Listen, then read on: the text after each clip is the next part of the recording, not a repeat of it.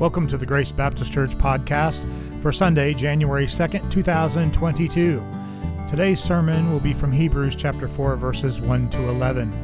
If you would like to follow along, please go to grace baptist church n c dot org, click the current sermon link at the top, and click today's manuscript. Welcome to Grace Baptist Church. Go ahead and turn in your Bibles to, to the book of Hebrews. We're going to be in chapter four today. But as you're turning, I know I mentioned this last week, but I have just a, a card that Kristen and I have have written out, and it's just a thank you card um, with everything that's happened the past couple of weeks with the passing of, of, of Dad. There are not enough words to fully express our heartfelt thanks for the sympathy, love, prayers, and support you've extended to our family during our time of great loss. Thank you for all the calls, the texts, the visits, the meals, the foods, food, provisions, and for coming to the visitation and the funeral. The Lord has been with us, and we are so thankful for you um, as you walk through this journey with us. So thank you again. We really appreciate all the effort, all the love, and all the all the prayers. I'm going to read Hebrews chapter four, and I'm going to go all the way through verse eleven um, this this week. We'll we'll hit we'll move forward with twelve to, to thirteen next time, um, and I'll go ahead and give you the topic of or the, the the title of the sermon. It's Divine Rest. Divine rest. And so keep that in mind as, as I read this. After that, I'm going to pray and ask the Lord to help us. And I'm actually going to read another prayer to begin our prayer time here before, before I preach with another prayer from the Valley of Vision. But let's read Hebrews four, one to eleven. Therefore, while the promise of entering His rest still stands, let us fear, lest any of you should seem to have failed to reach it. For good news came to us, just as to them. But the message they heard did not benefit them, because they were not united by faith with those who listened. For we who have believed enter that rest. As He has said, as I swore in my wrath, they shall not enter my rest. Although His works were finished from the foundation of the world. For He has somewhere spoken of the seventh day in this way, which is, he's quoting Genesis two here. And God rested on the seventh day from all of His works. And again in this passage He said, they shall not enter my rest. Since therefore it remains for some to enter it, and those who formerly received the good news failed to enter because of disobedience, again He appoints a certain day. Today, saying through David, so long afterward, in the words already quoted, today, if you hear His voice, do not harden your hearts. For if Joshua had given them rest, God would not have spoken of another day later on. So then, there remains a Sabbath rest for the people of God. For whoever has entered God's rest has also rested from his works, as God did from His. And then in verse eleven, let us therefore strive to enter that rest, so that no one may fall by the same sort of disobedience. Let's pray together.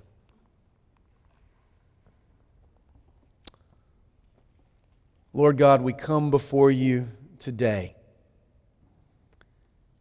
And we pray in the name of Jesus that You would give us great mercy and grace as we approach this text. We pray that Jesus would increase, that we would decrease. Father, as I always pray, You would work through a sinful person such as me, as I and as we together trust in the death of our Lord and what He accomplished there, even as we get ready today to take the Lord's Supper and remember His death.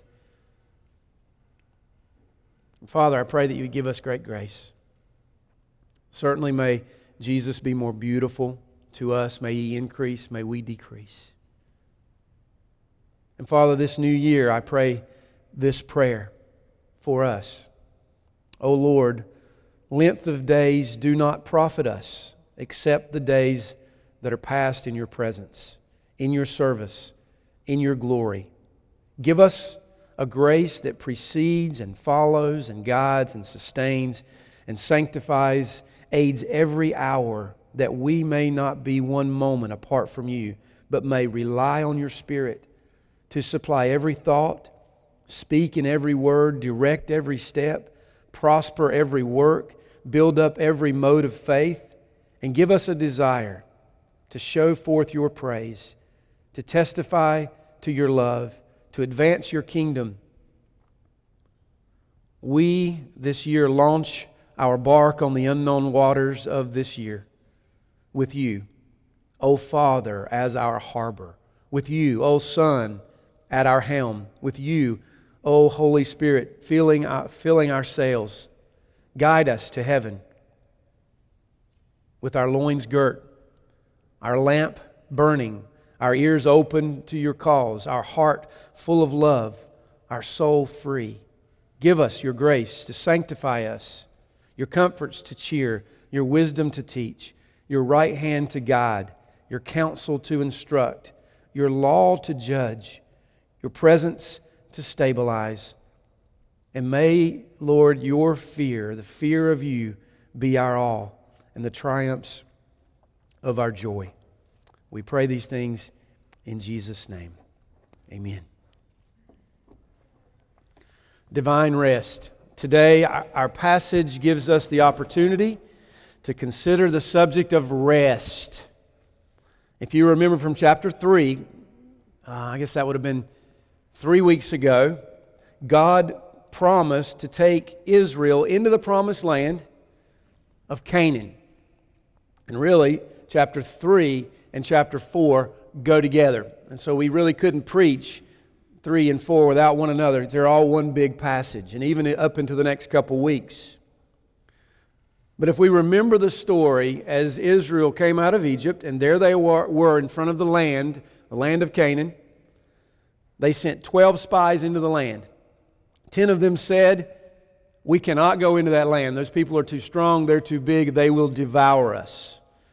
Two of the spies came back, Joshua and Caleb, and they said the exact opposite. They said, "God is with us.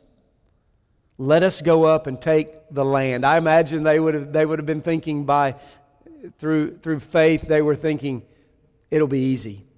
We'll take the land." Maybe or maybe not, but they knew that God had promised them the land. Well, what happened?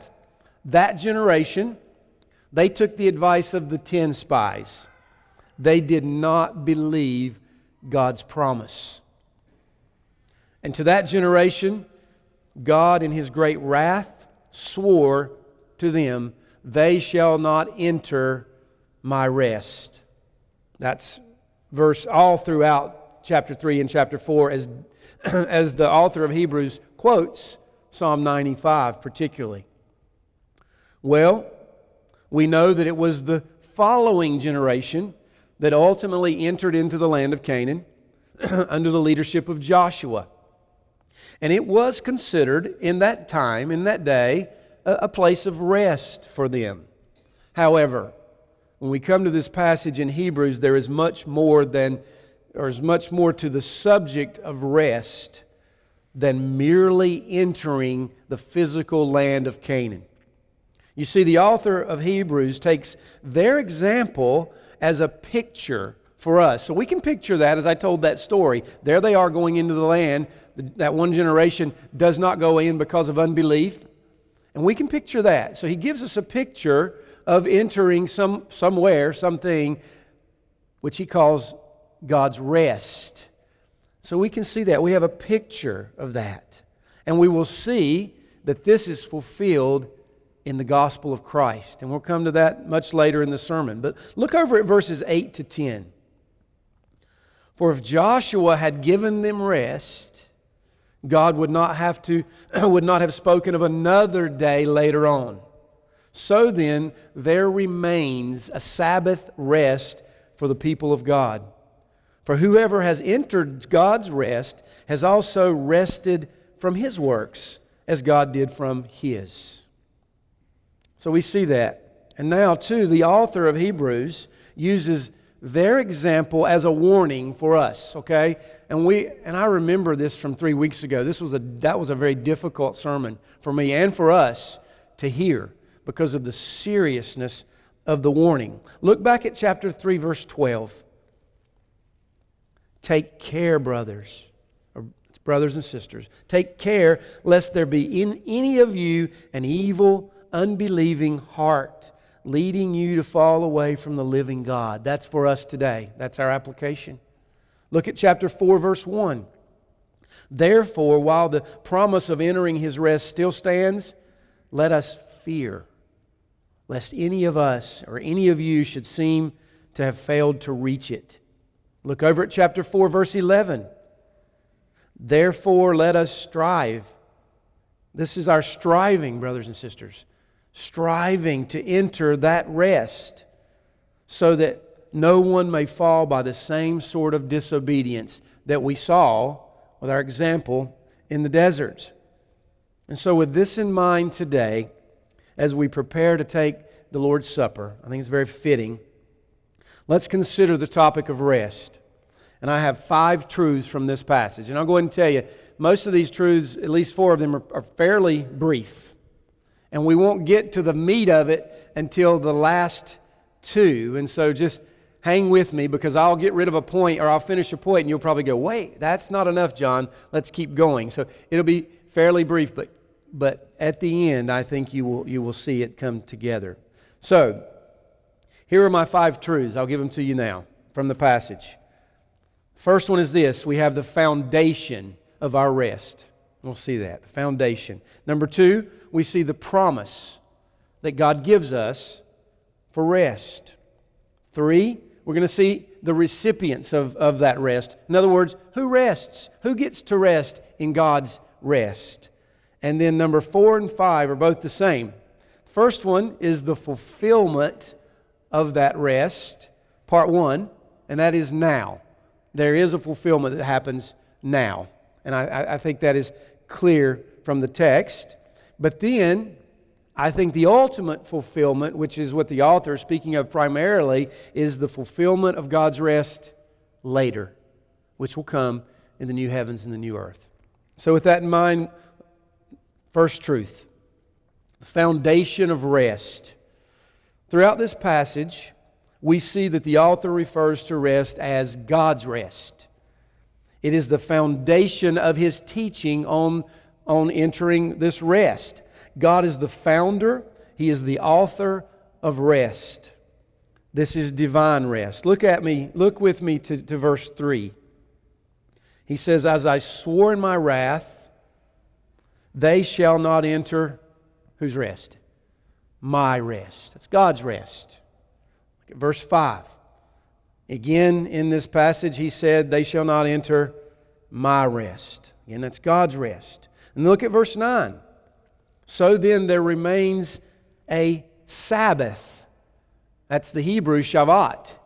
Sabbath, rest for the people of God. See, the word Sabbath, when we go back to Genesis two two, this word Sabbath is used to refer to God's rest. When it says that He created all and then He rested, that's the word Shabbat, Sabbath, where we get that word Sabbath after creating the world, after six days on the seventh day. And so, look at the second part of verse three here in our text. And the rest of three and four. Although His works were finished from the foundation of the world, for He is somewhere spoken of the seventh day in this way. So, again, the, the, the author is going back to Genesis two. And God rested on the seventh day from all His works. And then Genesis two, verse three, right after that says this. So God blessed the seventh day. He made it holy. And so why did God make this day holy? Well, because He rested from all the work that He had done in creation. Now, it is obvious when you think about this that God still works. If He didn't still work, then none of us would be here today, because He governs and He orders all things that come to pass. And if He were to stop working in this sense, then all things would fall apart. And even in Hebrews, he says that, that through the Son, God upholds and preserves all things in chapter one. But the point in Genesis two two is that God, He stopped His work of creation. It was finished. And we'll notice that later on when we see the words of Jesus. It is finished as well. I'll keep you thinking about that for a moment. But when God finished His work, He was satisfied. And this is the foundation of rest. This rest that I think the author is speaking of, he is saying this rest is greater than any rest that you can find on a seventh day, resting physically, or any rest that you might find in a land of Canaan. So he's pointing to a rest that is greater and higher than any of these rests. And that's why in verse nine he says that there remains a rest for the people of God. Quick application. The rest that God promises, promises us is His own rest. It's not the kind of rest that, that we think of. It's not merely a rest from having a, a long, hard day when there's lots of tension and you come home and you just sit down and have a little bit of a rest because you're like, oh, that feels good. Well, it is the same quality, the rest that God promises us, the same quality as to which God Himself enjoys. I can't imagine. It is beyond my comp- our comprehension at this point to, to know what that is. But I believe this, that God created Adam and Eve and every one of us for that rest. So we must ask ourselves as we approach this text, what is rest? What do we have? Are we finding rest in this life? Are we striving for the rest that is to come in heaven? So we must ask ourselves, only one thing can satisfy a restless soul, and that is the rest of God. Let me mention one more thing before moving on to number two. It's very important to our context this morning that this rest that, that the author is speaking of, the rest of God, um, when we go back to Genesis two there, it's very important for us to know that, that God ceased from His work, but this, this rest now continues perpetually. And it's very interesting to me that when you think about, Greg, you you probably could point this out pretty quick, but in thinking about, as a scientific, just thinking about the days of Genesis, the first six days, what did he say? It was morning and it was evening. Well, what happened to the seventh day? When you come to the seventh day, it doesn't say it is morning and evening. I've never seen that before, which shows that His rest now will continue on perpetually. It will always be so. And so God is the foundation of rest. So that's truth number one. Truth number two, we find the promise of rest. Really clear here, rest is God's promise to us. Look at verse one. Therefore, while the promise of entering His rest still stands. Now, our example in the text is the land of Canaan. We know the story. We've, we went over it over and over. It's pretty simple. God promised, though, before then to give a land to Abraham, flowing with milk and honey, which was just a picture of a beautiful land where he could rest. And when God brings His people out of slavery from Egypt, God says, okay, enter that land. Enter the land of promise that I promised back to Abraham. Go up and take it. It's yours. And as they stood before this land, they knew God's promise. They knew that it came back from Abraham. They knew that back in Egypt that Joseph said, I promise to take my father's bones back up. And he knew that he would come out of Egypt. We knew the promise was there. And Moses and Joshua and Caleb all made sure that they knew God's promise. Brothers and sisters, the Bible is really one big promise. And it's it's a book of promises. And they don't come from someone who is sinful like us, who break their promises. Here we are at the beginning of a new year. I'm not even going to ask for hands, but how many of us have done New Year's resolutions? Or if we have not, how many of us did them last year or the year before or maybe twenty years ago when we're gung-ho, we know we're going to do better this year?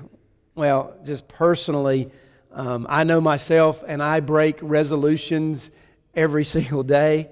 I think probably goals would be better than resolutions, but that's what we are like. I think the, my point here is that God is not like us. When He makes a promise, it is sure to come about, and He will bring it about. God is faithful to His Word. His promises do not fail, and He will not fail to give what He has promised. And even if you go back to that story of them going into the land, that first generation did not get in, did they? But God held His promise, did He not? The second generation, they did go into the land. They, God fulfilled His promise in that way. And in the same way, the same principle stands. God's promised to us rest. That's number two. Truth number three. Who are the recipients? Who are the benefactors? Who receives the rest of God? Who will enter?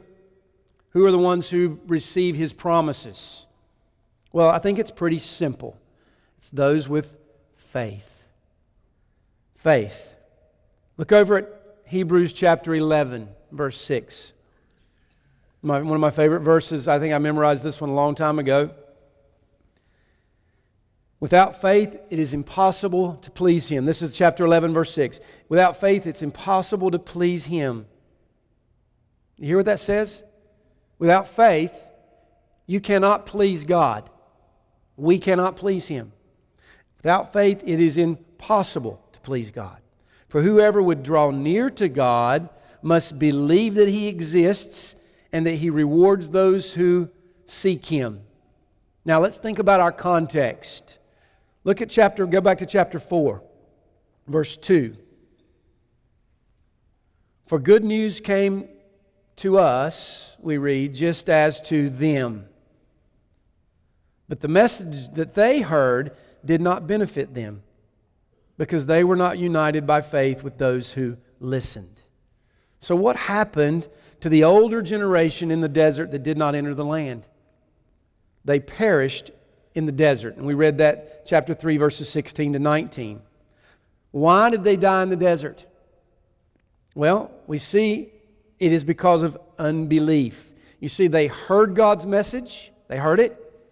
They knew God's promise that the land was there and God had promised them the land. They saw His miracles as He brought them out of Egypt.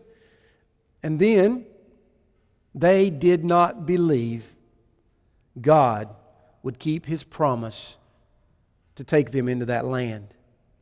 So if anyone will enter God's rest, it will be through the means of faith. That means that when we sit here today, and you sit here today, and you come week after week after week after week, and the gospel is presented, and you listen to it, and that's all you do, and you think it's going to benefit you, as opposed to, and we're going to apply this later, but following on with that and what that means, then if it is not mixed, if my preaching is not mixed with faith, then it will do you no good. In fact, it will do you great harm in the end, and you will not see, we will not see. The, the same applies to me as, as we hear this message together. And so, up until this time now, I've said very little about what this looks like, what this rest looks like, and how I think this should be applied to us. But in order to do this now, let's turn our attention to point number four, the fulfillment of God's promise in the gospel. So, truth number four, the fulfillment of God's rest, call it part one, now. I think this is the author's point. You've heard, he's saying, you've heard the message of the gospel. If we look back, look back to chapter one, Hebrews one, verse one. Long ago, at many times, in many ways, God spoke to our fathers by the prophets. But in these last days, who has He spoken to us by? The Son. Look at chapter two, verse one. Therefore, we must pay closer, pay much closer attention to what, to what, what? What we have heard. And then look at, at verse three of chapter two. How shall we escape if we neglect such a great salvation?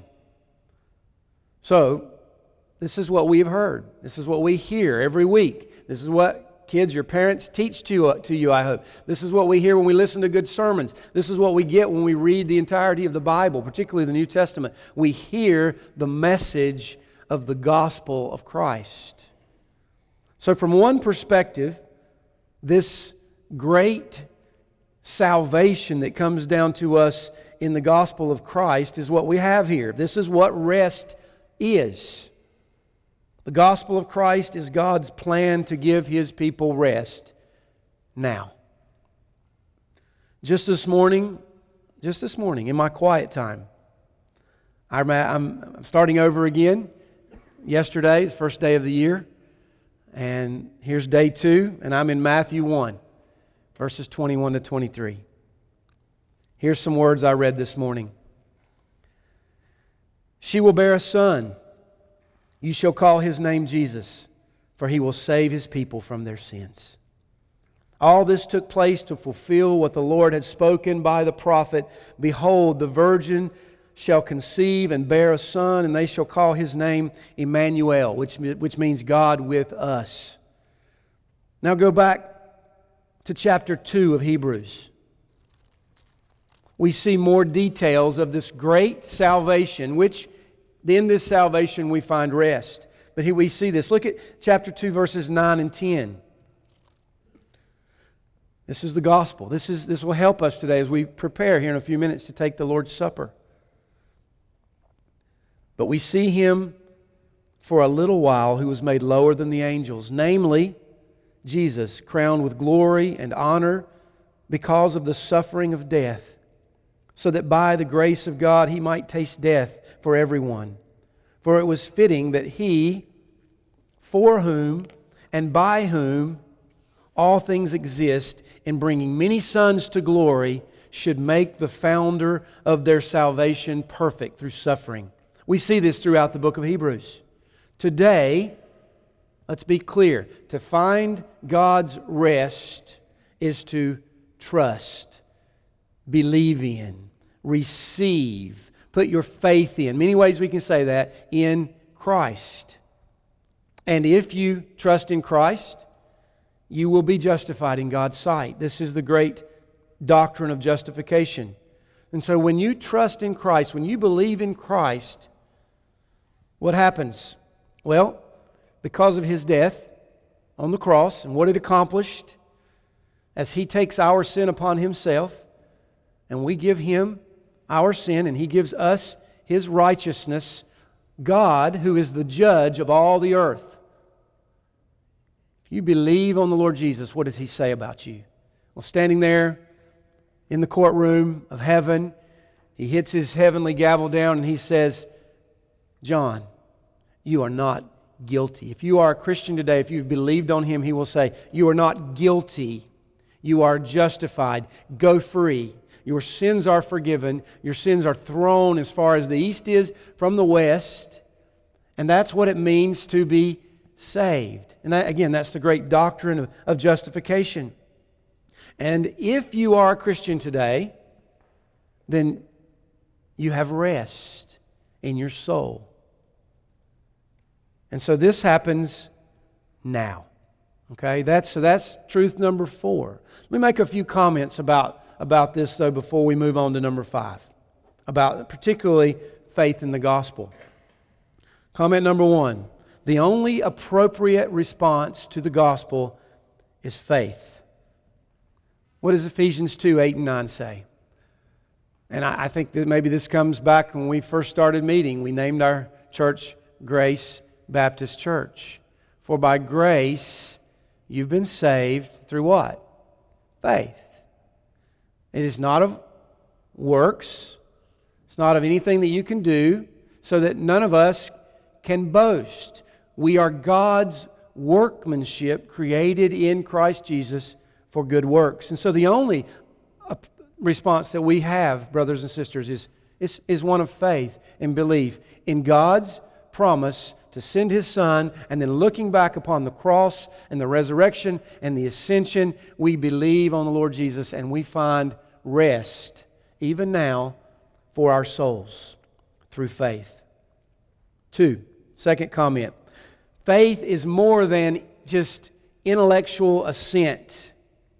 Faith without works is dead. James says that very clearly. So works are the evidence of our faith. So if you look at your life and you find that you really have no desire over a period of time, I mean, often I have no desire to read the Word. Not often, but I find times where I'm so down. I, even this past couple weeks with my dad passing, I have found that my motivation in some things, um, I'm not normally a, a very down person. I'm pretty glass half full. I'm more glass ninety-nine point nine percent full if you know me. Um, and Kristen just thinks that some of my last couple weeks have been just with the passing of my dad, and it's just affecting me in ways that I don't even know about. And and those of you who've gone through, you know, the death of loved ones, it, it does. It affects you in different ways.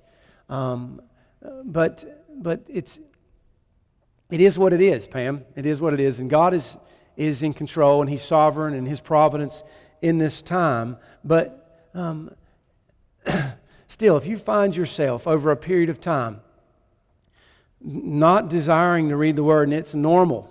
It's just a normal part of your life. Or you don't really have a desire to be with God's people, not just on Sunday mornings, but during the week and other times and on the phone, and the, to be with, maybe to listen to preaching and to read good books and be with others in that way, um, then I would say, where, where, where, where is your faith? Because out of the abundance of the heart, the mouth speaks, and that's what we do.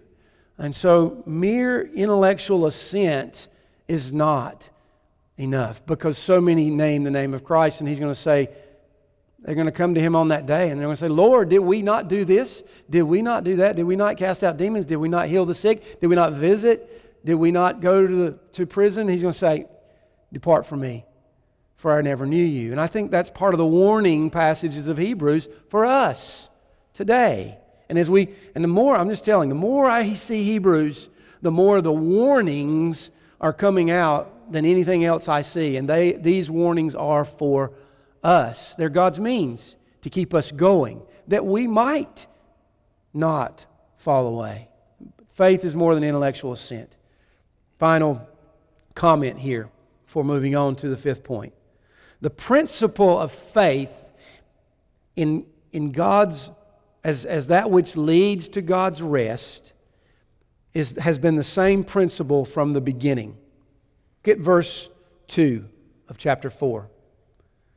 Good news came to us just as it came to them. You see, our author's example is the message of the promised land. And at that time, Old Testament saints were saved by believing God's promises, by faith. According to Romans four, Paul makes a big argument that, that Abraham was saved or justified by faith. And Abraham was before that generation.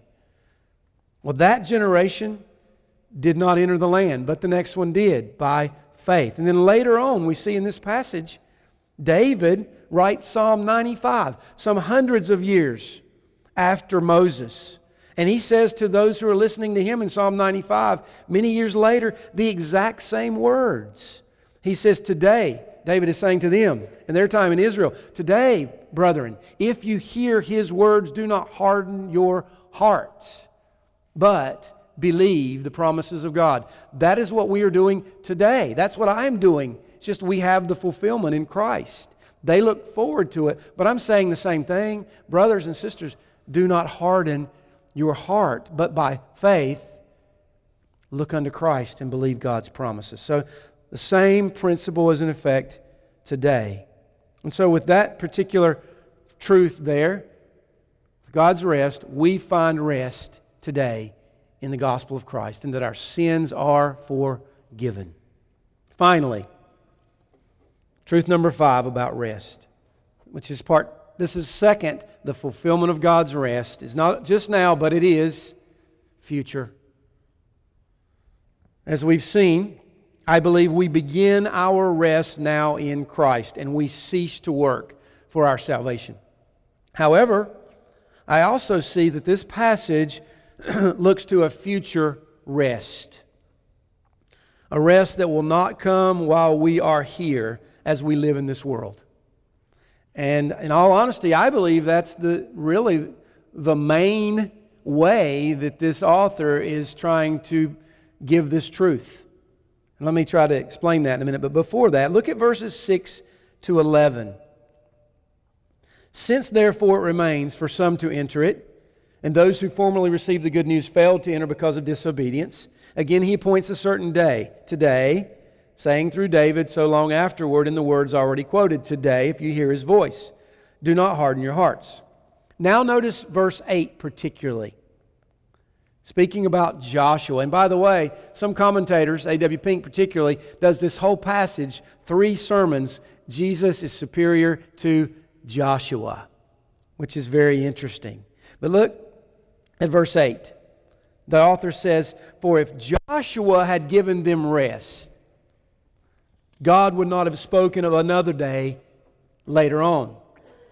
So then there remains a Sabbath rest for the people of God. For whoever has entered God's rest has also entered, or has also rested from his works as God did from His. Therefore, let us strive to enter that rest so that no one may fall by some sort of disobedience. Now, I believe that this text primarily teaches that the ultimate fulfillment of our rest will be found only, the ultimate fulfillment will be found in the new heavens and the new earth one day, future. Consider again the context of our passage. Remember, who was this book written to? Who was this letter written to? Hebrew Christians. Well, when they came to Christ and they forsook and left behind the law of Moses, their traditions, their ways, all of these things, and they turned to Christ, do you think huh, that they felt that they had entered God's rest with all of their persecutions that came their way? Do you think that after leaving everything, that they did not, that they thought, well, I'm, I'm resting away now? Well, I believe they entered, when they received the message, they entered the most difficult war ever. That is why I believe there must be a future to remain concerning the rest of God in this passage. And it must be heaven. Brothers and sisters, are we in heaven? We're sitting in hard chairs in a gymnasium. Come on. This is, well, I wouldn't, there's a lot of places that are further away than this, than heaven, but this is not heaven. And think about it with me for just a minute. When you go to sleep at night, what do you do? You rest. Sometimes good, sometimes it is bad. And the older you get, guys, the worse the, the rest can be. And that seems to be the general rule. But nonetheless, it is rest, some sort of rest. But when you wake up the next day, think with me, what do you find? What do we find, brothers and sisters? Parents, you find sickness. As one of your children has strep throat or COVID, you find heartache because maybe one of your children is rebellious and this child does not listen to your instructions. And they may even treat you with contempt and disrespect. You turn on the news just generally, and what do we find? We find death, where there is another shooting or another war going on somewhere in the world. What happens when you wake up from your rest?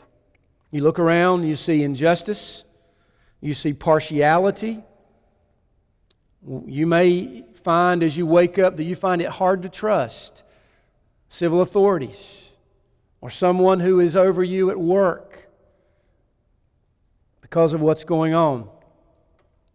Maybe you find disappointment when you wake up because one of your best friends maybe has turned their back on you. And I, the older you get, you're going to have friends that are going to let you down. They're going to disappoint you for sure. So many things. Children, especially those of you who are probably ten, eleven, twelve, thirteen, and teenage years, it seems like every day is a new war zone because you, you, you finish studying one subject, and you take that test, and you hit to the next subject, and then your parents move houses, or something happens, or one of your siblings moves out of the house. It every day, and plus all of the hormones that are going on at those early, those times, it's like a new war zone every single day. And, and I think when you think about that, you think, is this rest? Well, not in that regard, it's not rest. You think you got one thing figured out, and then something else happens. Those of you, I, I'm, Jimmy keeps telling me I'm getting a little bit older. I'm, I don't feel it though, Jimmy, but I am getting older, and some things are obvious in uh, that, that that's happening. But those of you who are older, particularly than me, I think I think Miss Holbrook, I think a lot of you, and and Miss Gunther, and others that are that are of us that are that are just a little bit older, and you know, moving up into your sixties and seventies and even eighties. You know, there's there's something new that causes you not to rest. What do you find in the morning when you wake up? Sore back. That hits me more often than I'd like to say. Or something new is growing on your body somewhere that you didn't see before. You young people are like, don't say that, don't say that. But it's just true. It's, you just wait, you just wait. Or the days of youth are just long gone. They're long gone. I, I do think about, we don't have an, an old congregation, but we've grown older through the years, and there are those of us who are, are certainly older, and I think about you guys, and I even think about my preaching. How can I apply the gospel to you as I can apply this try to the youngers and the middle and, and, and myself? But as you get older too, the, the house is empty, and for many days or perhaps years you have very little company. Does that that don't sound fun to me? And even we're we're not even there yet. Well, our kids are always around, but yet we've only got one in the house. And here we sit today, alone. Abigail's up in Durham with her sister. And so you guys know, if you if you've been there, you know what I'm talking about. If you're not, you can imagine. Well, I say, I think to us all that life, I say it often, but life is short and full of troubles. Paul puts it another way. He says that we're in a constant wrestling match. I mean, I think about Garrison and Carson particularly as they go and they wrestle. Can you? How long are these matches? Six minutes. How long do you do you go at one go? Two, two, two. Can you imagine doing two minutes for the rest of your life? That is the way Paul describes our match if we are Christians in this world. I cannot imagine that. But yet, when I mention these things, doesn't it feel like, and we're not only wrestling against those things, we're wrestling against our own sin and the issues we know that we have, and we're trying to be more godly. We're trying to move on. All of these things. So this, does this sound like rest when I put it like that to you? Now, yes, in the gospel we do rest, as we've seen. Jesus says to us now, come to me, all of you who labor and are heavy laden, and I will give you rest. He says, take my yoke upon you and learn from me, for I am gentle and lowly in heart, and you will find rest for your souls. That is a right now promise. That's why I believe this passage certainly speaks clearly to that. And so when we take the Lord's Supper in a minute, we remember that. That we do rest now. So when you think about all these things I just said, and you're going down, down, down, you're thinking, yes, that's me, yes, that's me. And then when I say, this is what Jesus says, come unto me, all you labor heavy laden, and I'll give you rest. Then what does that do to your soul right now when you hear that? Praise the Lord. He is good now. knowing that tomorrow, though, you will be back, right back in the world. You will be sitting in these hard chairs in this nice gymnasium listening to, to me, of all people. Today, we do rest from our works of righteousness. So in reference to our justification, it is for sure that the author here is showing a parallel between the, the rest of the Old Testament Sabbath and the rest found in the Old Testament land and the gospel of Christ today. It's interesting that the last words of Buddha... Does anybody know what the last words of Buddha were? I saw this on a Twitter or something this week. Some of you might have seen it. But I looked it up. Here's his last words before he died. Strive on untiringly. That's what he told. I mean, how many millions and billions of people who have trusted Buddha have taken those words? Strive on untiringly. But do you remember the last words of Jesus, which parallels God's end of His work on the seventh day when He said, I am resting. What did Jesus say? Last words. It is finished. It is finished. First Peter three eighteen, for Christ suffered once for sins, the righteous for the unrighteous, that He might bring us to God, being put to death in the flesh, but made alive in the Spirit. We will see this in the book of Hebrews as well as we continue to go through the book of Hebrews. But in nine twenty-six, chapter nine, verse twenty-six, we read this. But as it is, He has appeared once for all at the end of all the ages to put away sin by the sacrifice of Himself. So this today we remember as we take the Lord's Supper. In His death, by faith, we rest from our works of trying to save ourselves from our, by using our own efforts. So when you come to Christ, there is rest for your soul. However, again, this passage speaks of the ultimate rest, the new heavens and the new earth. You see, those folks in that Hebrew Christian community of, at that time, they were leaving Judaism, as I already pointed out. They were finding it very difficult. So how do we know that they were finding it so difficult in life? Look over at chapter twelve, verse three. Hebrews twelve three. The author says, consider Him who endured from sinners such hostility against Himself. He was saying, you were going through hostility. Consider Christ, who also went through hostility. And then he continues, so that you may not grow weary or faint-hearted. Brothers and sisters, because of this evil world, they were in danger of growing weary and faint-hearted, and so are we. This is a marathon. You might get to mile twenty and you are weary and you are faint-hearted, but we've got to make it to twenty-six. What is it? twenty-six point two? We've got to make it there. Look over at chapter thirteen, verse three. He says, remember those who are in prison. There were those in that community who were being put in prison. Remember those who are in prison as though in prison with them, and those who are mistreated, since you are also in the body. This is why I believe primarily this passage is speaking about a future rest. Look at chapter thirteen, verse fourteen. thirteen, fourteen. For here we have what? No lasting city, but we seek the city that is to come.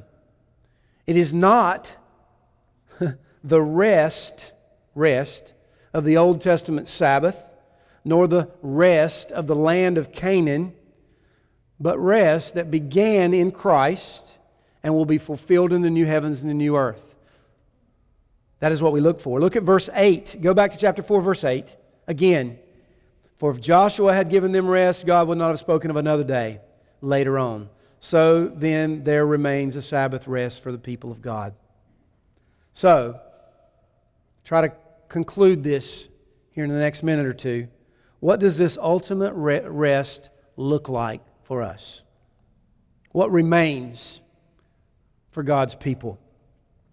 Well, I think a few days ago, around the thirtieth of December, in my quiet time, I read the end of book of the book of Revelation.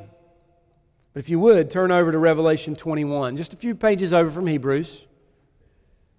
Revelation twenty-one, verses one to four. How fitting is this? The very end of our book, the very end of God's book for us, we see this, this rest. And this is John is seeing this vision. And here's what he says. Chapter twenty-one, verse one. Then I saw a new heaven and a new earth. For the first heaven, first earth, had passed away, and the sea was no more.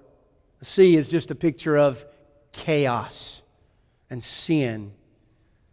And I saw the holy city, New Jerusalem, coming down out of heaven from God, prepared as a bride adorned for her husband. And then I heard a loud voice from the throne saying, Behold, the dwelling place of God is with man. He will dwell with them, they will be His people, and God Himself will be with them as their God. Now that's, that's happening now. That's the fulfillment in Christ. But then we continue. This is what it looks like. The ultimate rest is coming. He will wipe away every tear from their eyes. Death shall be no more. Neither shall there be mourning, nor crying, nor pain anymore, for the former things have passed away.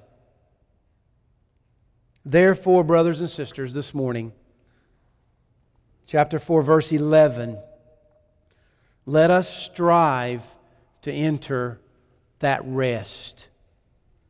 Let us press on, press on this new year. Here we are in the first Sunday of the new year. And may we look unto Christ as the author and finisher of our faith. And may we find rest to our souls now. And may we look to that rest that remains, that is coming one day in the new heavens and the new earth. So to sum all of this up, God is the foundation of our rest. He's promised it, this rest, to us. We enter by faith. It's fulfilled in the gospel of Christ, and that we are justified. As we come and take the Lord's Supper, our sins are forgiven. And finally, number five, we wait for the new heavens and the new earth that will come. Thank you for listening to the Grace Baptist Church podcast. You can listen to past sermons at podbean dot com. Search Grace Baptist Church, China Grove to find us. You can also find us on Apple Podcast. Search Grace Baptist Church, China Grove. You can also join us at the South Rowan Y M C A, nine fifty Kimball Road, China Grove, North Carolina. We meet on Sunday mornings at nine thirty for fellowship, and service starts at ten. Thank you for listening, and remember to be intentional in making disciples this week.